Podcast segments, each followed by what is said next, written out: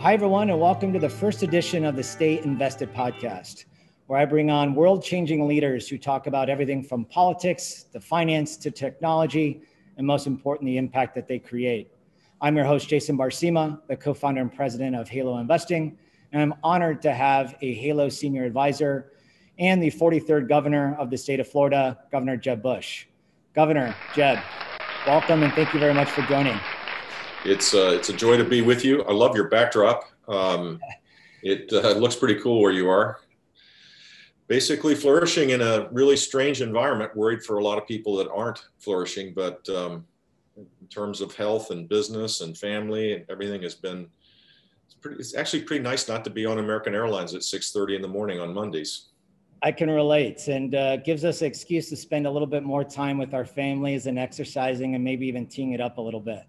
Um, but uh, but you know with that and, and that's a really important point is you know you're on at a very interesting time in this country not only politically but also economically and from a health perspective.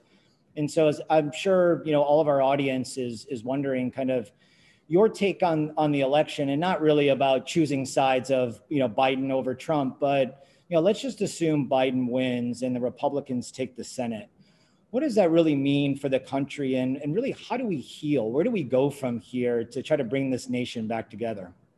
Well culturally uh, first and foremost we're a divided country.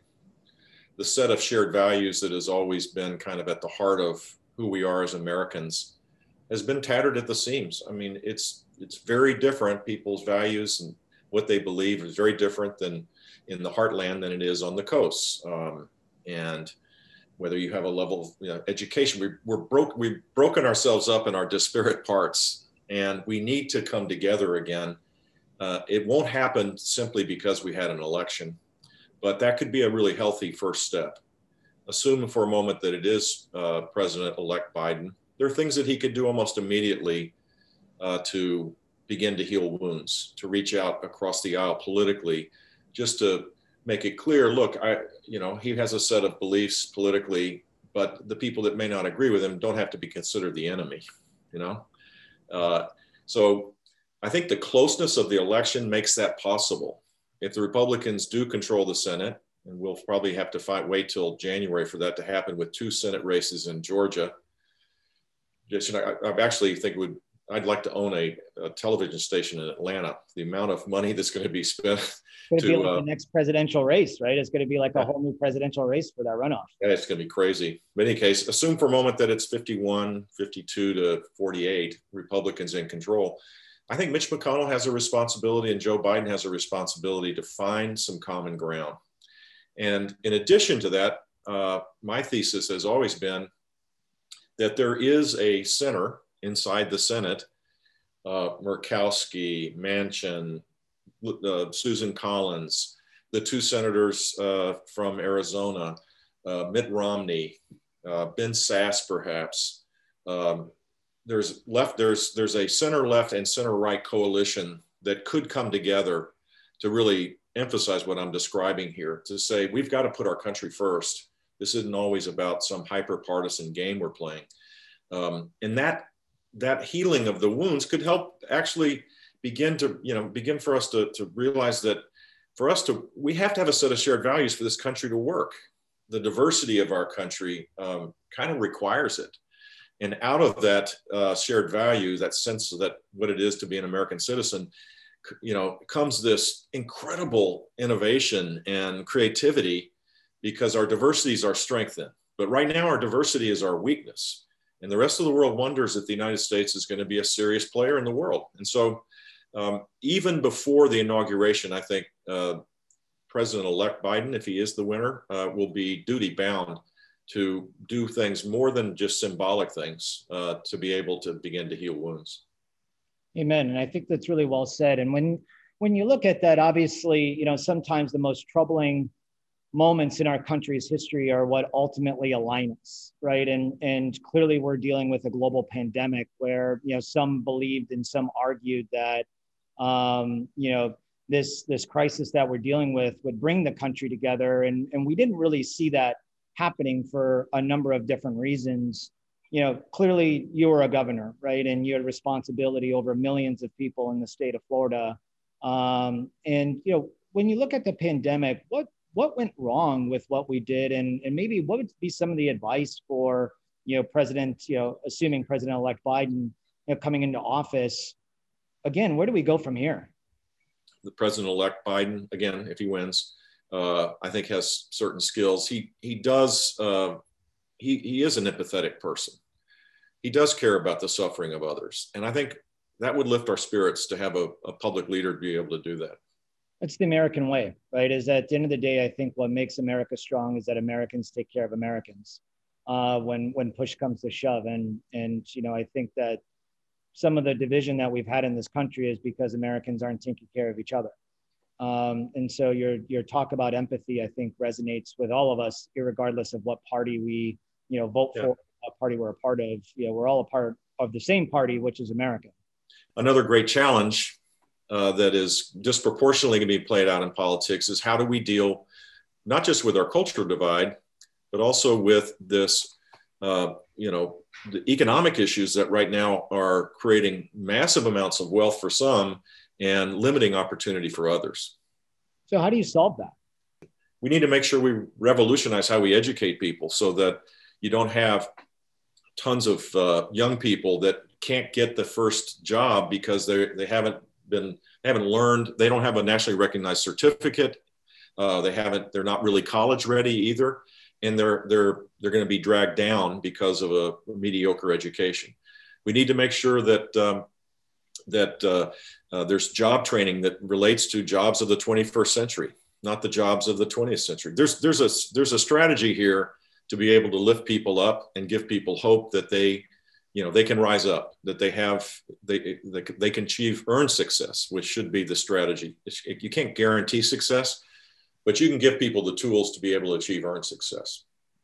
Well said. Well said. And i think uh, we'll we'll touch upon a couple of the educational topics you know later on but switching from the politics side, uh, as much as we both love to talk about politics, you know, something that's uh, you know really interesting, I think, about yourself is is how successful of an entrepreneur you are. You know, when people think of Jeb Bush, they think of the governor of Florida and the politician, uh, but they don't really think about you know your entrepreneurial skill set. And a lot of our viewers and a lot of our partners and a lot of our customers who are independent RIAs who you know left the big Wall Street firms and started their own business um, we're all entrepreneurs. And so, you know, I'd love for you to share with the community some of the lessons you've learned through entrepreneurship and what is some of the advice that you have for entrepreneurs such as myself, uh, who left the big Wall Street firm and started a technology company. Um, and, and touching upon some of your experience with that, Jeb, I think would be very yeah. Particularly for young people, I, my advice normally starts by saying, don't fear the unknown, embrace it uh, particularly in this world of massive disruption. And, and Halo's actually helping to create um, positive disruption in so many ways. Uh, it, it, doesn't have to all be planned out. I think um, you're you're you're older, obviously, but younger people that have lived kind of in the last 15, have grown up in the last 15 years, seem to be risk adverse. That's the last thing an entrepreneur can can be. Uh, you have to figure out where the you know where the challenges are. You can't just blindly pursue you know swing on a vine and put a knife in your teeth and and give the Tarzan yell. You gotta you gotta figure this out, but but you gotta act. There should be a bias towards action. I think entrepreneurs that are successful um, don't want to don't try to plan it all out because that paralyzes them. Um, and then the other key thing in a world that, that is moving at warp speed is adaptability. You know, we're what I'll give you an example. In our business, we do a lot of a lot of things, but the principal part of our business is to invest alongside reputable private equity firms where we can piggyback on their due diligence, where uh, we're not getting promoted, where we can open up our network to add value, and where we're, we're confident that we can help accelerate the growth of the business. That's kind of the criteria we look at. And in the last three deals we've done during the pandemic, uh, we've had we've we've raised gosh 70 million dollars wow. so it's like we, we called it you know we called an audible yeah in february i had a totally different mindset than i have today and if you're stuck in your mindset in a world that's always changing you're going to miss opportunities so we've invested in a, a company that provides uh, services for public universities to go online 60,000 students are taking advantage of this technology. Universities are getting, uh, public universities, these are the metropolitan universities, are getting a recurring source of revenue. The business is thriving in this environment. We've invested in a in two businesses for frail elders that are dual eligibles, eligible for both Medicaid and Medicare. And the strategies in both cases are to keep people, frail elders, out of institutional care that costs a lot more. And we see the pandemic raging in these long term care facilities. So, better quality, lower cost, more humane. Again, I think that's a trend that will go on for a long while. So, the point I'm saying is adaptability is important. The final thing I'd say is integrity really matters in life and it matters in business. If your compass points north, you can you can go through a lot of really difficult times and and learn from the experience and, and emerge stronger. But if you if if the challenges of life compromise, you know, end up compromising your integrity, it's over. Game, set, and match, whatever you want to call it. And so um, the reason why I'm a big fan of Halo is that uh, you guys are, you know, you reek of integrity, and it's really important, particularly when you're building a business from scratch. It's really important to make sure that your clients have that peace of mind that your compass points north. I think that's um, I think that's a really important point, and obviously, thank you for you know for your kind words. You know, when I when you look at from an entrepreneurial perspective, at least from you know my perspective, and and you've done this your whole life, um, is really focusing one on solving a really big problem that needs to be solved that only you feel like you know how to solve, right? And and that's and that's kind of point number one, and and where we focus on, and I know how much you focus on, you know, yourself throughout your entire career. And then that moral compass point is is super important right? We always talk about impact before profits. And i feel like if you set out to create a positive impact in the world and you do something that's really important that solves you know a really big problem then the profits come right but it's those who and you find too often are focused so much on profits and then oh yeah once i make a ton of money then i'm going to do good in the world and I don't think it really works that way, especially from an entrepreneur perspective. Like you don't really jump in and correct me if if I'm wrong, Jeb, from your perspective, but you don't really jump into a business just because, oh gosh, I'm going to be the next millionaire. It's because you really have a passion for what you do and you believe with every ounce of your body that what you're doing is something that's good.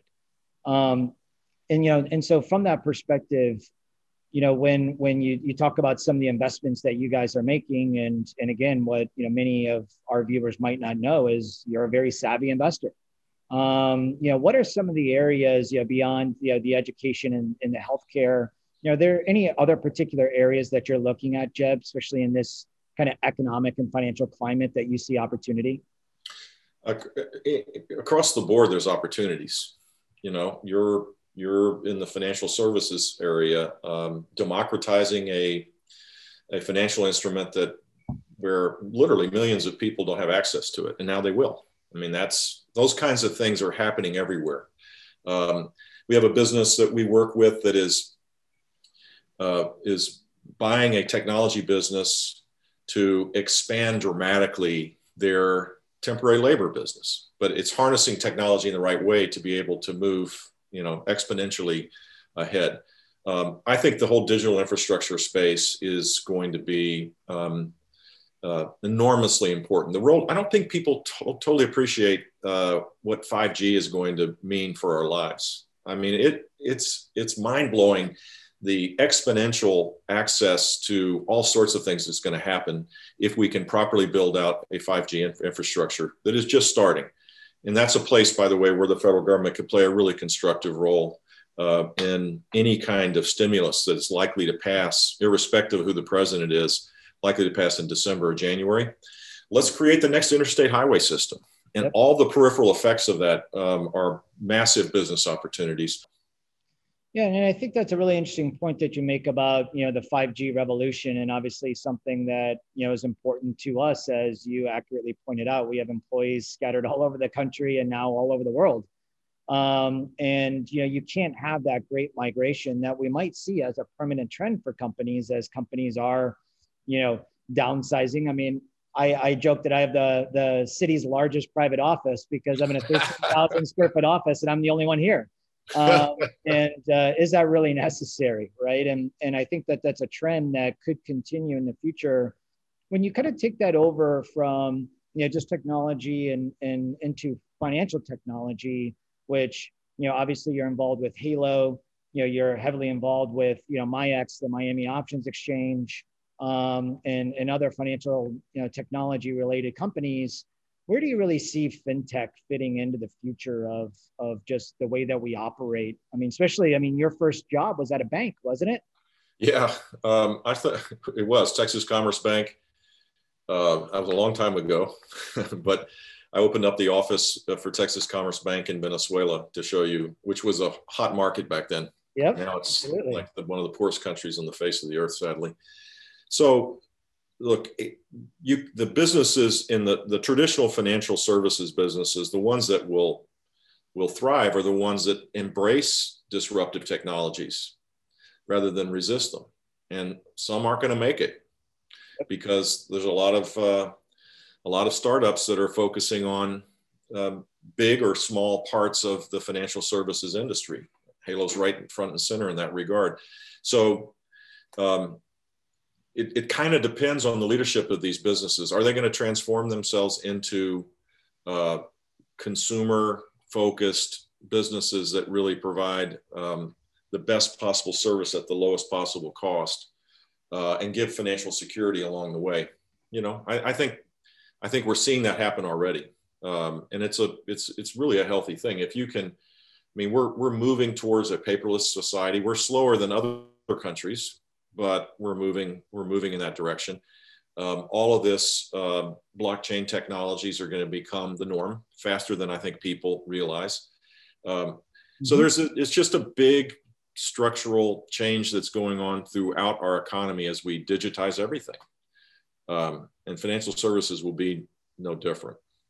And, and you know, the other thing that you, you, you mentioned the RAs, um, uh, what's interesting is you don't have to be working for large enterprises anymore. Basically, you know, you can, you can have your back office uh, in, in a form of a software program Mm-hmm. And you can have the freedom to be able to live your life as you see fit uh, on your terms and be able to provide as good or better quality of service than when you were working for a big bank. Yep. And I think that's a really positive trend. It democratizes everything. Basically, you're empowering people now to be able to provide services that in their wildest dreams, even 10 years ago, they couldn't have done. Uh, that's why you're seeing, I think, the dispersion of financial services out to a broader universe of, uh, of entities, right? Well, I think uh, you're you're absolutely correct. I mean, one of the largest trends in wealth management right now is this migration from you know the wires, if you will, you know, to the independents. And and why do people want to go to independent financial advisors? Well, you hit the nail on the head with the democratization of back office services, of compliance, of products, you know, like Halo or iCapital, some of these, you know, structured notes for Halo and iCapital for other alternative investments, those were all investments that I only had access to when I was at Credit Suisse, right? And if, if Jeb wanted access to those products, you'd have to come to Jason at Credit Suisse. And now you can go to the local financial advisor, you know, down in Miami or Coconut Grove or anywhere in the country um, and get those products at, you know, typically a lot less price than what you would go to with some of the wires. And and ultimately, that's made the wires become, I think, more focused on technology, and they have to update those business models if they're going to keep those those advisors internally and those clients internally, because it's just such a democratized industry that you can set up shop tomorrow um, and become a financial advisor, and and without too many areas of friction and the the other fact that technology what technology does bring to our lives is it eliminates the um, the moats you know the mm-hmm. the kind of the monopolistic um, high margin businesses you have to now deliver higher quality at a lower price to be able to be successful you can't depend on barriers of entry yep. technology just destroys those um, those fortresses that have uh, you know existed for a long time. And it's it's not just in financial services. It's almost every aspect of of business now is being you either have to embrace technology and then innovations that come from it or you're going to be drowned by it. Well you you hit the nail on the head and and kind of moving into the impact section but you know, we started the company solely solving the problem that you just talked about, where because there's this massive wealth gap, you have the one percenters who have access to you know these great products like structured notes and alternative investments that help mitigate you know the downside risk and the volatility and allow them to be able to invest in and save um, you know more economically and and achieve more growth within the portfolio. The rest of us have stocks and bonds and nothing in between. And with this giant you know massive quantitative easing that we've got it's created these asset bubbles potentially in the equity markets because you know just from a common sense standpoint you're going to really put all of your money in a 10 year treasury that's yielding you 80 basis points and negative on an inflation adjusted basis. What do you do if you're trying to save? And so structured notes bridge that risk gap. And that's the impact that we create because the state of people's savings and retirement around the world, I think, is one of the largest epidemics we face. Switching that to impact for you, Jeb, what is the impact? And feel free to comment on what I just said too, but what is the impact that you look to create? I know education and and help is really important, but where are you spending your time to change the world, right? What do, what's the purpose that you're driving towards? So I'm, I'm the chairman of uh, a foundation called Foundation for Excellence in Education. Excel in Ed is the short form name. Uh, we've been in existence since 2007. It basically, it's a K, pre-K to 12 uh, policy group. Uh, education policy is, is done at the state level not Washington plays a secondary role. So we work with policymakers across the country to open up their education systems uh, in, in, a variety of different ways. One, the digital divide is, a, is one of our pillars that we focus on. Mm. Secondly, a, a, focus on developing uh, strategies for early childhood education. It, it is shameful that a third, in some places, even more, in some states, even more of the kids are not are functionally illiterate when they graduate from third grade. We should need we need a pre-K to three strategy and a gate at the end of third grade.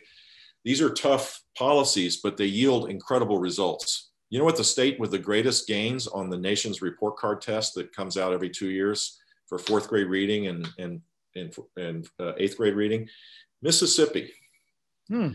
Which uh, basically embraced the strategies, and we work with them directly Governor Bryant and now uh, Tate Reeves, the, the uh, new governor, mm-hmm. at the best education commissioner, as good as anybody. Um, they're totally committed to a real world business like strategy to make sure that there's a focus on early childhood literacy. You can move the needle, and we, we provide um, kind of the best practices, subject matter expertise for um, governors and leaders to, to, be able to make a difference. It's, uh, it's where my passions are and I know that um, particularly low income kids can can get a quality education if we have high expectations, robust accountability, more parental choice, a focus on literacy based um, strategies. Every kid has to learn how to read.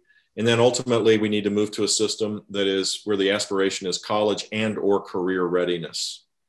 A person, a kid graduating from high school should be able to go to college if they want to because they're capable. They don't need to retake high school reading and math and they should they should probably have college courses under their belt, um, either through AP, IB, or dual credit. That ought to be a strategy for every state. And then ultimately, they also should have access embedded in their high school work to um, nationally recognized certificates that say that they could actually start a job, could be on a path. They have a pathway to be able to get a job uh, at a wage that's above the community average. So, yeah, education is the bedrock, right? If you're if your national export more or less is innovation, which our country is you know, today, is we are innovators, and that is you know our best export, then you have to have a solid foundation in regards to education to be able to continue to innovate, right? And and continue to be that world leader in regards to innovation and product development.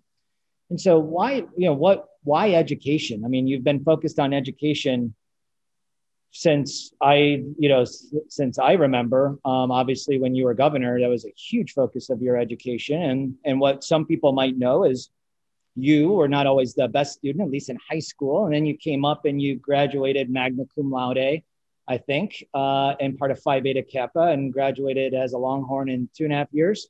Yeah. And so you know, I, uh, um, you know, education has been something Hook'em Horns. Horns. Although I'm an NIU Husky, no one's ever heard of us, so I'll, uh, I'll piggyback off the off the horns. But you know, on a serious note, like, why is education so important to you?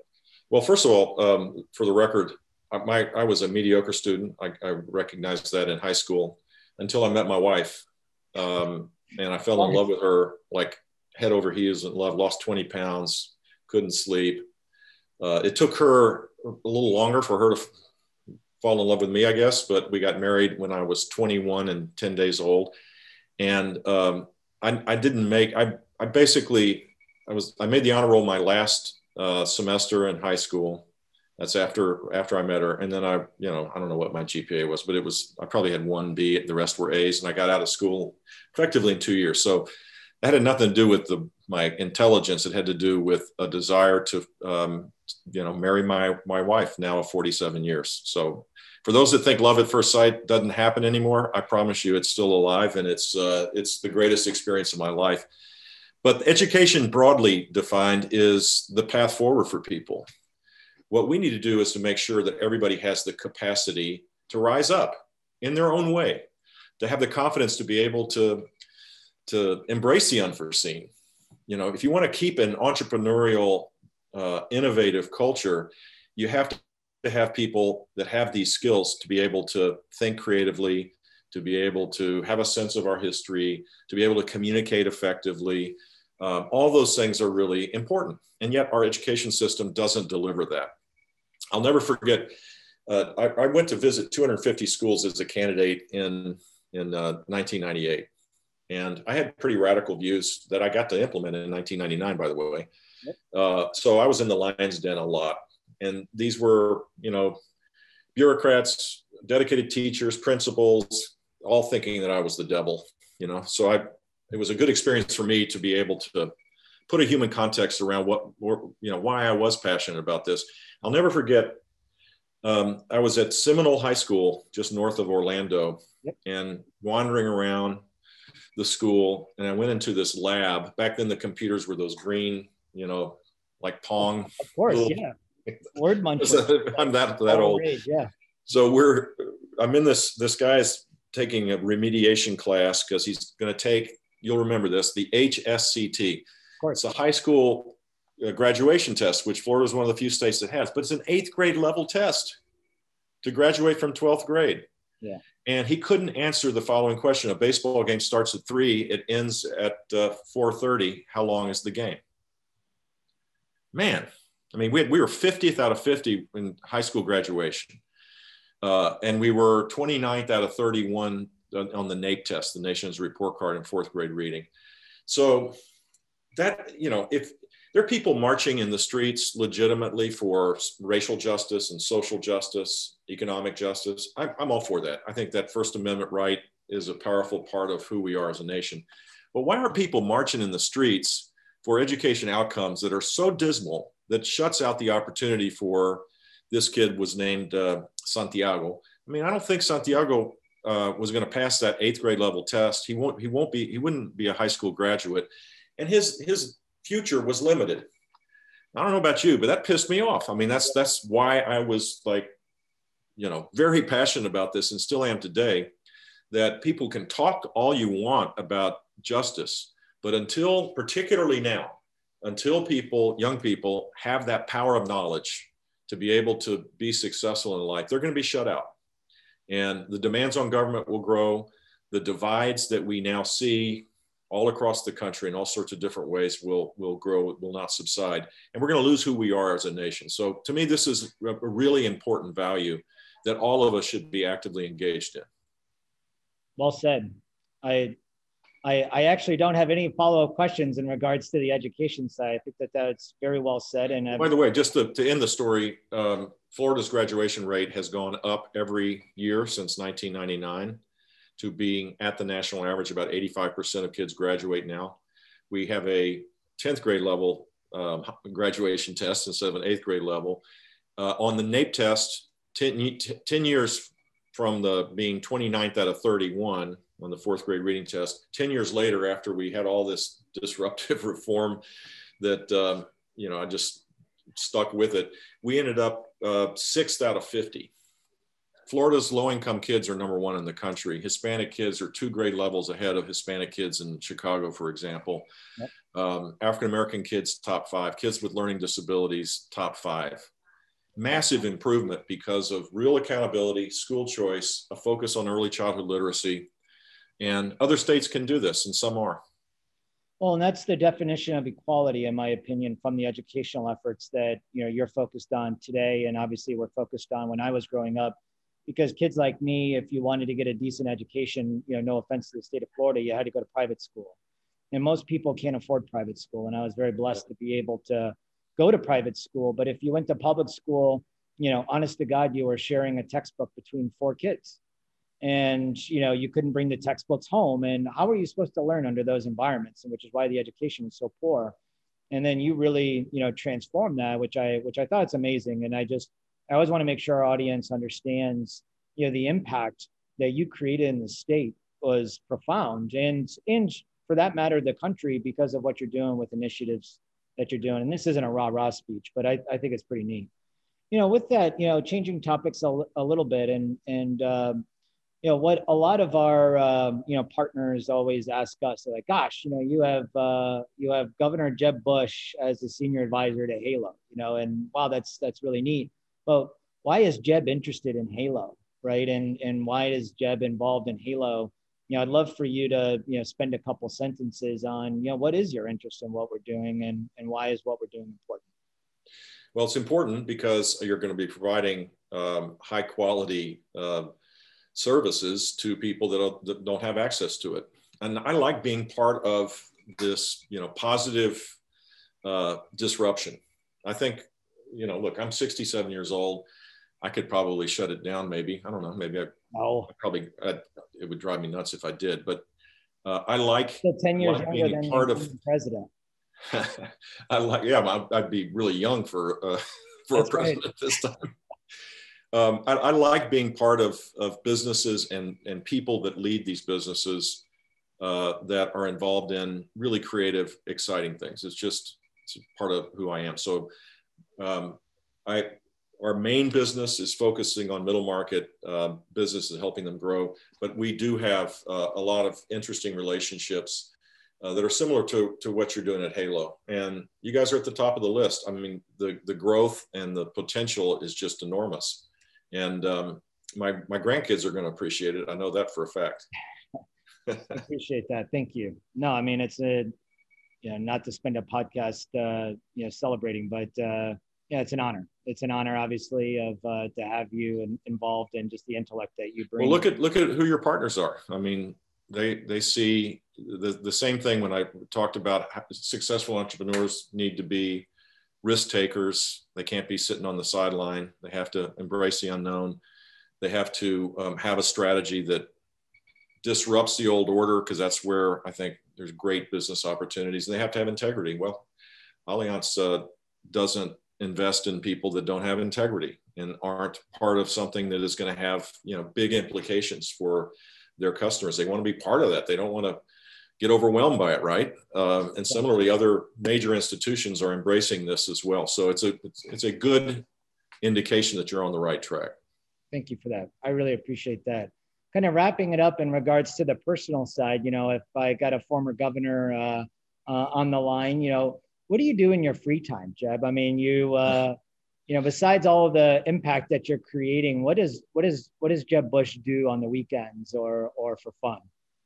So um, I exercise. I exercise. I normally walk in the morning four or five miles in my neighborhood, listen to podcasts or listen to audiobooks. Uh, I shut it down normally around four o'clock um, to, do, to do my Peloton and yoga. And then I watch Netflix at night answering emails with my wife. So stop watching cable news. Uh, it's bad for my health and we watch we watch Netflix. And you know, as I said, I'm in, madly in love with my wife, and the fact that I can spend the night with her every night, literally for since March 10th, has been an amazing blessing. So it's a pretty simple life. It, I basically don't leave my zip code. Uh, I'm the most productive I've ever been. Our businesses are thriving. The foundation continues to work, uh, and my health is good. It's, it's I would have never guessed that it would be. I feel guilty about it, actually, Jason. I, I feel like, and it, it, does, it makes me worry that a lot of people um, in my kind of situation, something like mine, are flourishing, and so many people aren't. And uh, there's going to be a, you know, there's going to be a price to pay for this deep division that exists. And I hope we get beyond where we are today, get a vaccine, get back out in the, you know, get people back in the game in a healthy way. No, no, I, uh, I couldn't agree more. I, I have to ask before I let you go. What are you watching on Netflix? Oh man, uh, well, actually, we're watching on HBO. We're watching Tehran. Yeah. Which is phenomenal. It's kind of like uh, Fauda, which is probably my favorite show. Yeah. Uh, what else are we watching? We're watching gosh, so many different things. Handmaid's Tale, we're watching. That's on Hulu. I got, I watch them. I watch all of them. Uh, we kind of, we we have about six we watch at a time, and um, and the podcasts, which I really enjoy. There's just across the board, very eclectic. I just finished a podcast called Fiasco, which related to the 2000 election. Wandering around mm. my, the streets of Coral Gables, re, being reminded of what was a wild, wild uh, 30 plus days after the 2000 election. I probably was breaking out in a rash listening to it, but state, what your state was front and center too. And uh, it was, uh, it was, crazy. it was crazy. And by the way, here's a, a, a, good news story that we clearly weren't ready for a, a, an election with 574 vote difference that determined the next president.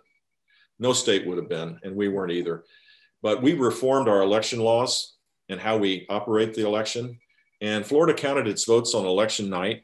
It was relatively close, but by 10 o'clock, it was clear that Donald Trump won because the, all the absentee ballots, early votes were all counted prior to the election.